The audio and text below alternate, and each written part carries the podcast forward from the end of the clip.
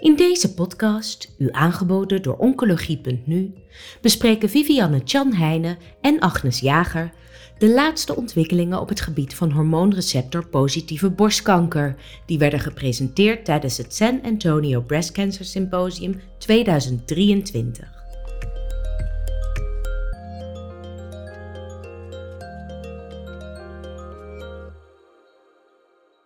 Nou, beste luisteraars, welkom bij deze podcast. Samen met Agnes Jager doe ik, uh, ik ben Vivianne Jan Heijnen vanuit Maastricht en Agnes Jager vanuit Erasmus MC, deze podcast um, over uh, hormoonreceptor positieve borstkanker. Um, studies zoals die gepresenteerd werden in San Antonio, december 2023.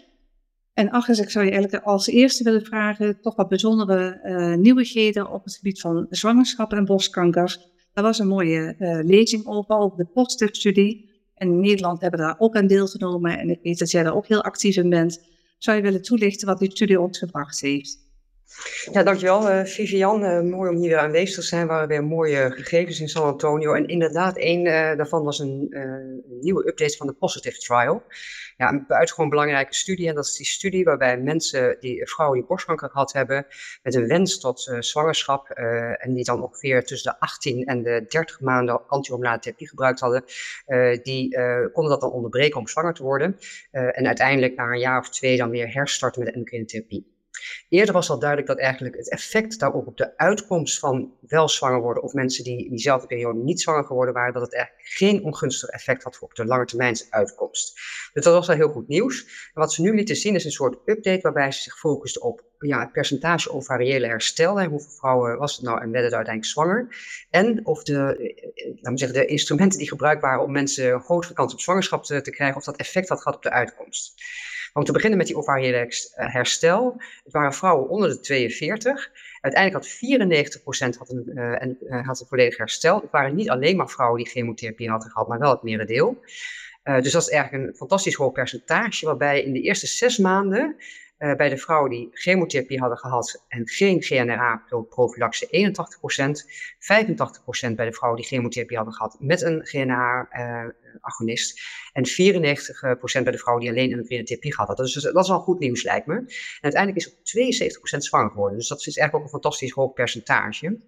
En het andere belangrijke nieuws is dat of je nou van tevoren uh, wat tijd hebt ingeruimd om eicelpreservatie te doen, of zelfs embryo uh, eh, selectie, dat maakte eigenlijk niet uit. Uh, en op de kans om uh, zwanger te worden had de leeftijd het belangrijkste effect. Want dat was uh, gunstig natuurlijk als je jonger was. En ook als je cryopreservatie en een embryo uiteindelijk geselecteerd had, als je die ging terugplaatsen, ook dat was een duidelijke versnelde mogelijkheid om uiteindelijk zwanger te worden.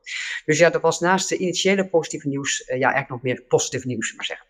Ja, fantastisch. ja, fantastisch. Misschien mag ik een vraagje tussendoor stellen. Ja, um, ja wat ik zelf merk, hè, ik vind het altijd best wel lastig om hormoontherapie na de zwangerschap weer op te pakken. Dat mensen zeggen, oh, ik voel me nu zo geweldig goed, moet ik echt weer beginnen? En dan kun je weer opnieuw gaan counselen ten aanzien van, van het hervatten. Ik denk wel dat het belangrijk is voor de goede prognose op termijn. Hoe pak jij dat aan en heb jij nog tips over hoe je dat zou kunnen doen in de praktijk? Nou, ik ben het helemaal met je eens dat dat, uh, dat dat een belangrijk punt is. En ik geloof ook echt dat dat de meerwaarde is. Want biologisch kun je bijna niet voorstellen dat het geen verschil op de uitkomst heeft. Hè? Want als je die achtergebleven cellen hebt, ja, dan stimuleer je ze echt wel met die zwangerschap. Dus ja, ik, ik leg dat ook eigenlijk echt zo uit aan de mensen. Dat ik zeg, ja, weet je, u weet niet of u ze heeft, maar als u ze heeft, ja, dan is dat geen goede periode uh, ten tijde van die zwangerschap. Um, en ja, dat is wel een hele goede motivatie en stok achter de deur voor die mensen om toch weer te herstarten. En ik bespreek ook echt dat dat soms best moeilijk is na zo'n zwangerschap. En tot nog toe moet, ik zeggen, met, uh, met mijn eigen ervaring, is dat, dat die mensen wel heel erg gemotiveerd zijn om dat weer te doen, omdat ze ja, dat prachtige uh, resultaat van hebben. En ook wel heel gemotiveerd zijn om toch weer door, te gaan met die antihormonale Um, er was nog meer nieuws over zwangerschap. Dat was eigenlijk binnen de BRCA gemuteerde. Die vrouwen zijn natuurlijk over het algemeen nog jonger. En dat was al eerder een keer um, uh, resultaten overtoond. Maar toen waren er relatief in dit retrospectieve cohort weinig vrouwen met zwangerschap. Dat cohort hebben ze uitgebreid met nu ruim 5, 5400 uh, vrouwen. Waarbij ze gewoon gekeken hebben, vrouwen die wel of niet zwanger waren, of dat het verschil op de uitkomst bracht. hadden ze eerst wel een enige suggestie voor dat dat misschien zo was, maar ook hier is het goede nieuws met een mediane follow-up van 7,8 jaar. Ehm, en dat was in dit geval allemaal vrouwen onder de 40 jaar, dat het eigenlijk geen negatief effect had. Uh, in die hele grote cohort was het eigenlijk 22% wat zwanger werd. Ja, daar is natuurlijk niet. Hè, ze, uh, vrouwen, sommige vrouwen wilden gewoon niet zwanger worden of hadden ook geen eierstokken meer. Um, maar het mooie nieuws daarvan is van die vrouwen die zwanger wilden worden, was 80% werd gewoon spontaan zwanger. Dus die hadden geen andere hulpmiddelen voor nodig. Dus ja, ik denk dat dat uh, eigenlijk heel goed nieuws is. Ze hebben nog subgroepen gedaan tussen BRCA 1 en BRCA 2. Um, en wat daar bij de um, disease-free survival eh, leek, dat het BRCA2 misschien toch een beetje ongunstiger was om dan zwanger te worden. Uh, ja, dat zijn natuurlijk wel een kleinere groep, een subgroep van een subgroep, zullen we maar zeggen. Belangrijk is dat ze ook gekeken hebben naar borstkanker specifieke sterfte en overall survival. En dat was gelukkig niet verschillend per BRCA1 of BRCA2 mutaties. Dus ik denk dat dat wel iets is waar we goed in de gaten moeten houden of dat een serieus iets is of meer uh, iets door de kleine aantallen. maar overal ziet het dus goed uit met een extra aandacht voor de BRCA2 bij de finale publicatie, zou ik zeggen. Ja, dus het is ook heel goed nieuws inderdaad voor veel jonge vrouwen. En natuurlijk een deel van die vrouwen heeft inderdaad zo'n BRCA-mutatie. En dan vind ik ook dit soort resultaten heel geruststellend, die je goed kunt gebruiken in de spreekkamer. Ja, ja mooi Dus dat is een uh, prachtig positief nieuws, zullen we maar zeggen. En uh, wat ik jou eigenlijk wilde vragen, Vivian, er zijn ook studies geweest in de vroege borstkanker en dat was eigenlijk een update van uh, het effect van de CDK4-6-remmen. We hebben er drie en die hebben allemaal gekeken of in adjuvant setting of je meerwaarde had om dat toe te voegen aan endocrine therapie in hoogrisicopatiënten. wat is daar voor nieuws getoond in San Antonio, wat jou betreft? Ja, inderdaad, we hadden drie presentaties op de Natalie-studie met uh, Ribosclip en de Monarch E-studie met de Abe-Maasclip en de Pallard met de Balbootclip uh, adjuvant. Um, en belangrijk is dat we bij deze studies hebben geprobeerd te kijken van kunnen we nu een groep van patiënten vinden die een nog groter voordeel heeft van een adjuvante behandeling. Uh, want het is natuurlijk toch een complexe behandeling met uh, toxiciteit die wordt toegevoegd, maar van de andere kant ook mooie resultaten met zich mee kan brengen. Dat is een beetje verschillend voor de verschillende CDK4-remmers, lijkt het nu wel. Maar in elk geval belangrijk was dat deze studies nu vooral focusten op um, de patiëntselectie. Belangrijk is om dan steeds van na te denken. Je hebt uh, prognostische factoren, dus factoren die natuurlijk de prognose voorspellen. Heb je een slechtere prognose, dan heb je in een relatief opzicht misschien wel dezelfde winst, maar in absoluut opzicht de grotere winst. Dus dat is één manier om er tegenaan te kijken. En dan heb je de predictieve factoren. En het hebben eigenlijk naar beide gekeken in de verschillende studies. Dat vond ik super interessant. Met name het verhaal van Nicholas Turner uh, van de Monarch E-studie. Ik denk ook echt een, een presentatie om nog eens terug te kijken als je die uh, toevallig hebt gemist. Um, uh, in elk geval, men heeft aan de ene kant gekeken naar moleculaire subtypes. bijvoorbeeld op, de, op basis van de PAM 50. En dan te kijken welk subtype heeft nu meer of minder voordeel hiervan. Uh, dat bleek eigenlijk voor alle moleculaire subtypes in een relatief opzicht hetzelfde te zijn. Dus dat is ieder geval geen factor om apart naar te kijken. Uh, daarbij zeggen ze ook wel van, ja, zo'n moleculair subtype, dat is toch vooral gebaseerd op de oestrogeenreceptorstaat. Is die wel of niet aanwezig? En is er een hoge mate van deling? Maar ja, die beide factoren, zeg maar, waren prognostisch um, en predictief niet van belang om je keuze op te maken. Um, vervolgens heeft men gekeken naar allerlei pathways. En dat is natuurlijk wat we ook proberen te doen met bijvoorbeeld de DRUP-studie. Dat je kijkt welke patiënten zijn nu resistent tegen een CDK4-6-remmer. Of welke um, uh, zijn juist gevoeliger voor CDK4-6-remmers. En men keek daarbij zowel upstream als downstream. En dan bleek dat het toch nog moeilijker was dan je zo op basis van theorie zou bekijken. Uh, het lijkt er nu op dat uh, uh, retinoblastoom 1 mogelijk een inactivatie geeft, maar die komt me heel weinig voor. En dit is echt wel prematuur om het nu al voor de praktijk te gebruiken. En uit de Monarch E-studie kwam een naam de MIC-amplificatie. En die groep leek het gewoon wat minder goed te doen op ABMA-clip. Nou, uh, Nicolas Turner benadrukte, het echt nog te vroeg om dit nu al te gebruiken, maar het zijn wel van die factoren van ik denk, dat het heel belangrijk is, met name voor de jongere luisteraars, uh, die misschien nog in opleiding zijn, um, om je te realiseren dat je als oncoloog ook toenemend verstand van zaken moet hebben van het signaalpaden. Uh, en ik zou zeggen, luister vooral naar dit soort presentaties. Het helpt je enorm om als klinicus toch ook die achtergrond te begrijpen. Maar in elk geval op dit moment is er nog onvoldoende kennis om op basis daarvan te gaan selecteren. Ja. Er vielen mij twee dingen op uh, in de presentatie van Nick Turner over de RB1. Toen dacht ik, ja, uh, daar vond ik hem eigenlijk best voorzichtig in. Dat ik dacht, ja, je hebt een biologische rationale, dat weten we mm -hmm. altijd dat de resistentie gepaard gaat. En het kwam er ook nog eens een keer heel erg duidelijk uit in die studie. En hij kreeg er een vraag over uit de zaal en hij zei gewoon, ja... Uh, ja, dat is nog een beetje te vroeg, dat moeten we maar niet doen. Toen dacht ik, ja, dat weet ik dan eigenlijk niet, want toch goed 12 ja. of 16 procent van de mensen heeft het. Dus je hebt ja. best een groepje waar je misschien serieus over na moet denken of je dat daar niet moet geven. Wat vond jij?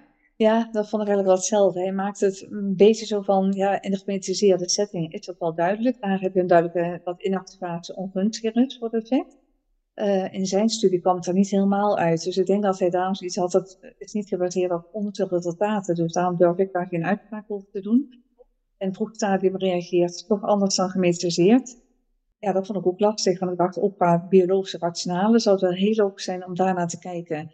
Um, dus hij was voorzichtig. Um, misschien is dat ook wel zo goed om in dit stadium voorzichtig te zijn, maar ik hoop toch dat die drie studies met elkaar gepoeld gaan worden en ook op moleculair niveau uh, nog eens opnieuw onderzocht gaan worden. Want dat helpt ons straks toch wel om te kijken, wel, wie zijn nu die 20% van patiënten ongeveer die niet goed reageren ja, het is gewoon jammer als die blootstelt aan toxiciteit. Uh, ja, en, het andere wat me opviel is, uh, de, de, de studie die nu het vers is, de monarchie-studie. En uh, ja, die zou eigenlijk ook in Nederland uh, uitgerold worden, waren die de Pascal-criteria zijn aangepast, hè, met een hazard die nu onder de 0,6 moet zijn. Ze hebben allerlei subgroepanalyses gedaan en iedere keer is de gedachte bij die Pascal-criteria, als je nou een subgroep kunt vinden die wel onder die, aan die voorwaarden voldoet, dat je het misschien overweegt. Hè. En als je naar de subgroepen kijkt met de luminal A en B, dan blijkt uiteindelijk, eh, wat mij betreft, een beetje contra-intuïtief, dat de luminal A's er eigenlijk meer baat bij halen dan, 0, dan de luminal B's. En die waren eigenlijk ook net onder de 0,59 en 0,6, namelijk 0,59 statistisch significant. Ja, hoe kijk je nou naar die dingen? Moeten we nou um, uh, in Nederland zo verder dat we dan juist die luminal A-standen uit gaan pikken en het daar wel bij doen? Waarbij je net al zei, de absolute uh, risicoreductie zou kleiner zijn, omdat ze sowieso al een betere prognose hebben. Hoe kijk je daar tegenaan? Ja, ik zou dan denken, er is geen significante P-interactie. Dus ik denk dat je eigenlijk nog geen enkele subgroep eruit kunt halen. Dan zou ik inderdaad toch wel kijken naar de allergrootste risicogroepen. Dus uh, veel positieve lymfeklieren, een heel grote tumor, een agressief verdelende tumor. Precies dat soort kenmerken gewoon toch wel selecteren voor deze behandeling. Um, en dan te kijken naar de verdraagzaamheid. Uh, kijk, als je het dan goed verdraagt en je bent een hoog risicopatiënt, ik, ik vind die hersentraag van 0,60 gewoon net wat te streng gekozen, maar goed, dat is natuurlijk een andere discussie. Ik zou graag willen dat we iets meer richting de ESMO-criteria zouden gaan en dan zou het wel positief beoordeeld worden. Nou, dat is misschien nog iets om later goed naar te kijken, want ja, heel veel van dit soort studies krijgen vervolgstudies en dan gaat dit controlearm worden. Dan wordt het gewoon lastig voor Nederland om daar nog aan deel te nemen. Dus ik zou het graag wel willen voorschrijven um, met de cijfers die er nu zijn. En omdat er geen enkele subgroep echt er beter uitspringt in uh, interactietesten, zou ik het eigenlijk vooral op uh, de risicofactor willen baseren en niet op andere profielen of kenmerken. Ja, nee, dan, wat mij betreft, hè, als we nog in dat, in dat window zitten van uh, uh, hè, dat, dat, dat het nog net niet geaccepteerd is in Nederland, laten we dan per definitie een studie aan koppelen. Zodat we niet alleen in Nederland uh, doelmatig in kunnen zetten, maar ook wereldwijd er uiteindelijk lering uit kunnen trekken. En ja, ik zou me dat toch heel hard voor maken. En ik weet dat jij op dezelfde lijn zit wat dat dan gaat, dus dat is mooi. Ja. Ja. ja, nu we het toch over moleculaire markers hebben, hè, er zijn verschillende studies gedaan. Um, ik vond het zelf bijvoorbeeld een heel interessante bij uh, lobulair mammacarcinoom. Um, heel kort even noemend, uh, waarbij uh, er op basis van PA-koepels werd gekeken of er sprake was van een CDH1 inactivering. Daar leek het op alsof dat met AI, Artificial Intelligence, niet goed mogelijk was, omdat er 74% uh, werd gevonden die een CDH1 inactivering zouden hebben, maar er was geen mutatie. Maar toen ze nog beter gingen kijken, vonden ze andere verklaringen. Promotormethylering, homozygote deleties, intragenische deleties, um, fusiegenen, nou, et cetera. En toen bleek dat eigenlijk elke afwijking, elke groep was te verklaren. Super interessant. En ik denk als je kijkt naar andere mutaties die we nu hebben in de praktijk, bijvoorbeeld de, um, de INAVO 120-studie, waarbij men heeft gekeken naar de PIK-BCA-mutatie, um, dan zie je ook dat dit soort mutaties op een gegeven moment in de praktijk bruikbaar worden. En dat er steeds meer middelen komen die dat aangrijpen Heb jij die studie toevallig bekeken en kun je misschien iets over de INAVO-studie zeggen over P3-kinase-remming? Ja, dat was inderdaad, uh, even over die AI terugkomen. Ja, fantastisch vond ik dat uh, stuk. Hè? Want eerst dan denk je eigenlijk een kind met het badwater weggooien. Het ging ze diep, diepte moleculair aan. Ze hadden eigenlijk een veel betere voorspelling. Hè? Dat was echt prachtig. Um, ja, ik denk wel dat dat echt een techniek is die we ook in Nederland uh, vaker zouden moeten inzetten, eerlijk gezegd, in onderzoeksverband. We hebben ook met zo'n Delft en, en, en TU Twente, dat zijn echt fantastische instituten om dat soort dingen te doen. Ja, er was een studie in de setting die uh, keek bij echt wel slecht ER-positief gemeenschappelijk mammacarcinoom. Dat waren mensen die binnen 12 maanden na het einde van de adjuvante behandeling, dan wel ten tijde van de adjuvante behandeling, gemeenschappelijke ziekte hadden. En als zij een PIK3CA-mutatie hadden, ook wel interessant op de tumor, dan wel in het circulaire tumor-DNA. Klein detail, maar vond ik wel interessant.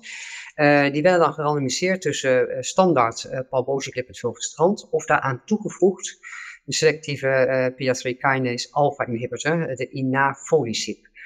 Um, en het idee was dat dat een, um, superiority trial moest zijn, uh, waarbij mensen één op één gerandomiseerd werden, om te kijken of dat uh, gunstiger was. Dus het is een prognostisch een ongunstige studie. Ze hebben ook gekeken naar stratificatiefactoren zoals primaire resistentie. Dat is nu een soort nieuwe definitie. Als je binnen 24 maanden van je adjuvante behandeling al progressief dan noem je het eigenlijk ja, primaire resistentie. dus dat als een stratificatiefactor meegenomen in uitgebreide ziektelood. Um, ze hebben gekeken of dat verschil had in progressievrije overleving, waarbij er gebouwd was op een hazard ratio van 0,65.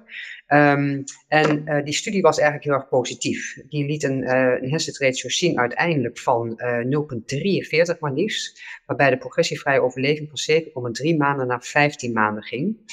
Um, en ja, dat is natuurlijk een enorm groot verschil in voor, voorkeur. En ook de OS-data liet al een hazard ratio van 0,64 zien.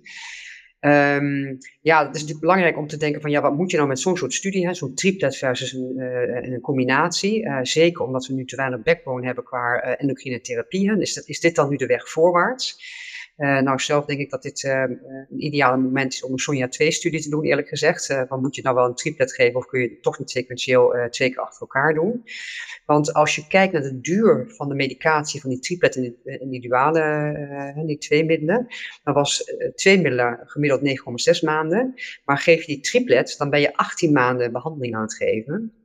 Nou leek die toxiciteit wel mee te vallen, want er waren uiteindelijk best wel weinig mensen die uitvielen. En dat was het verschil tussen die, de, die du duale medicatie en die triplet, was eigenlijk nog niet eens zo heel erg uh, veel verschillend.